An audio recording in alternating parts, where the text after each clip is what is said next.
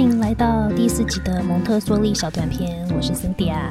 我们在上一集聊到了玛丽亚蒙特梭利这位革命创新的女性，她跟现代的我们其实距离不远，都过着不完美、挑战重重的生活，或许这就是人生吧。我们上次也聊到蒙特梭利医生不断的工作跟修正他的理论，一直到他在一九五二年过世前。假设我们就以他过世的那一年推算到今天的二零二一年好了，那已经是六十九年前的事了耶。就算他用了当时最新的科技，引用了科学对人类发展跟教育的最新发现来建构他的理论，可是科技发展的那么快，我们的世界与生活模式也跟着快速转变。玛丽亚蒙特梭利的人生遭遇可能跟现代的我们贴得很近，在这一集我们就来聊聊他的理论会不会其实已经过时很久了。我们就先从蒙特梭利的理论到底是怎么来的来聊聊吧。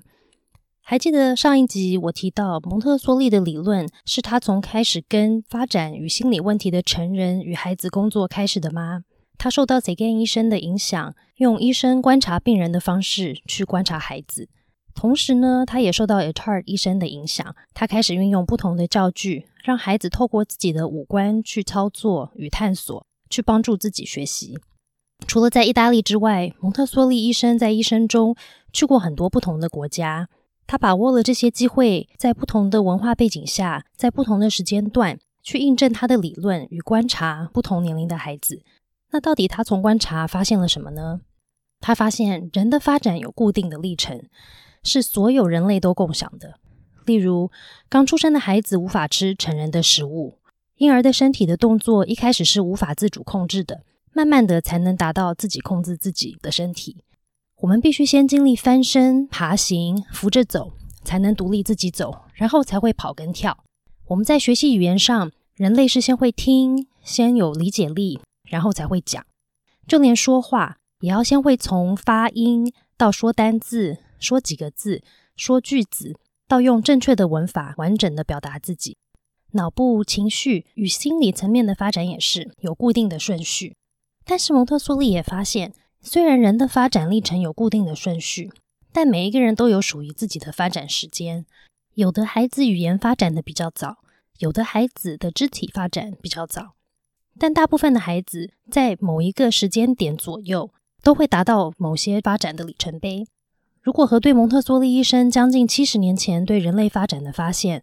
跟我们的妈妈手册或是一些育儿丛书上所提到的宝宝发展历程碑，就会发现其实是还蛮吻合的。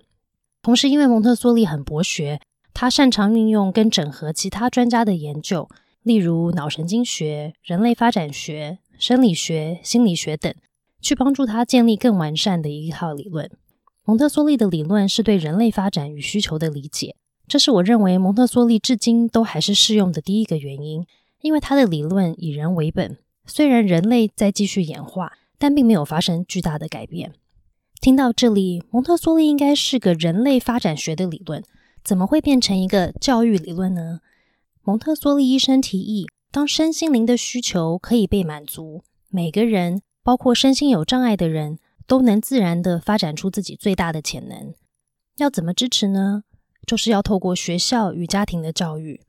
儿童是发展的主角，那学校的导师与家庭的父母就是非常重要的配角了。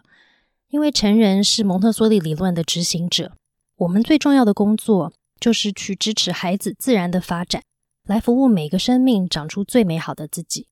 蒙特梭利医生倡议，成人要完善的执行蒙特梭利理论，最重要的就是要透过有意识的生活，成为更好的自己。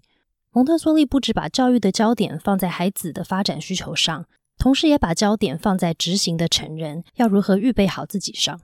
这是蒙特梭利理论以人为本的另一个层面。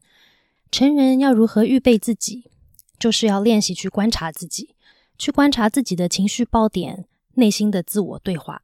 蒙特梭利在说的是预备自己，是我们如何从生活、育儿、教学中去看到、认识、接纳与爱自己。因为我们太容易把自己的创伤与渴望投射在孩子的身上，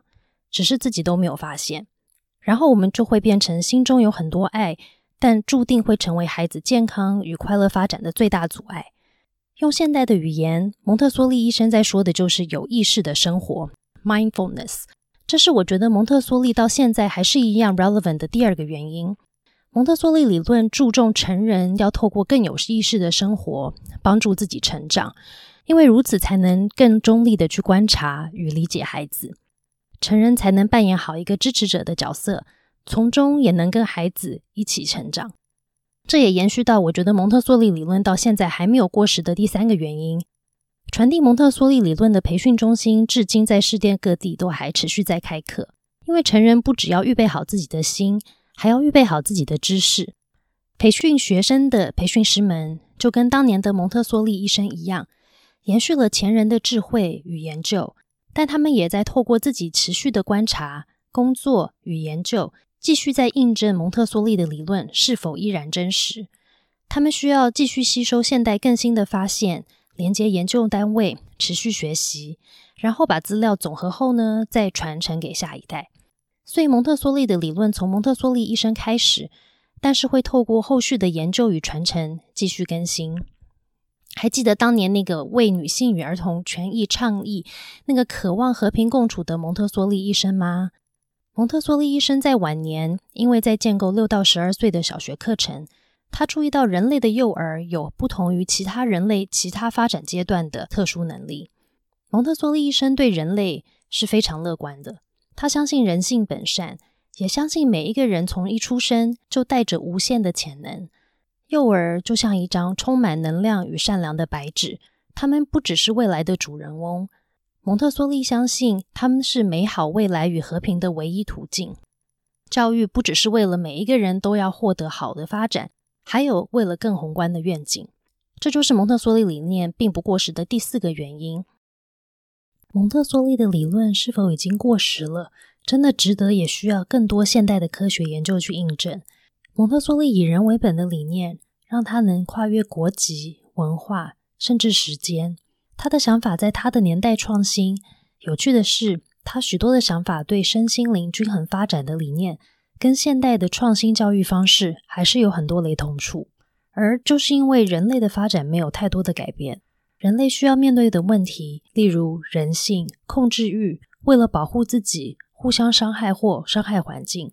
这些都是人类从古至今都还在处理的议题。对于正在经历中的许多人类来说，会很希望能通过类似蒙特梭利的这样的教育方式，让人类都能回到更善良的自己，让我们的未来有机会变得更为和平。